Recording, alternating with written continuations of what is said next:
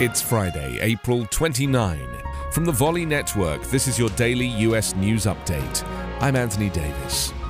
The Oklahoma legislature on Thursday approved two bills that would ban virtually all abortions, and both Republican composed laws would take effect immediately if the governor signs them, as he has promised.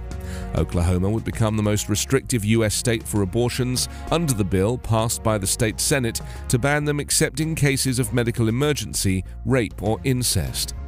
Earlier, the state's House of Representatives approved a separate piece of legislation to ban abortions after six weeks of pregnancy.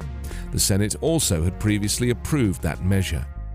The goal of this bill is to protect unborn children, and therefore we are telling everyone that abortion is prohibited except in limited circumstances, Senator Julie Daniels, a Republican, said of the near total ban.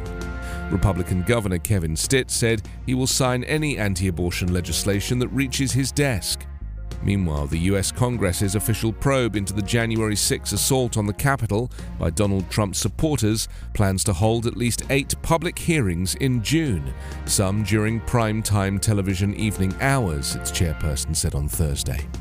Democratic Representative Bennie Thompson, who leads the Select Committee, said some of the hearings would take place during normal workday hours and some in the evening. He had said earlier this week that the panel, which had planned public hearings in May, now planned hearings in June before issuing a report in early autumn, which would be before the November midterm elections.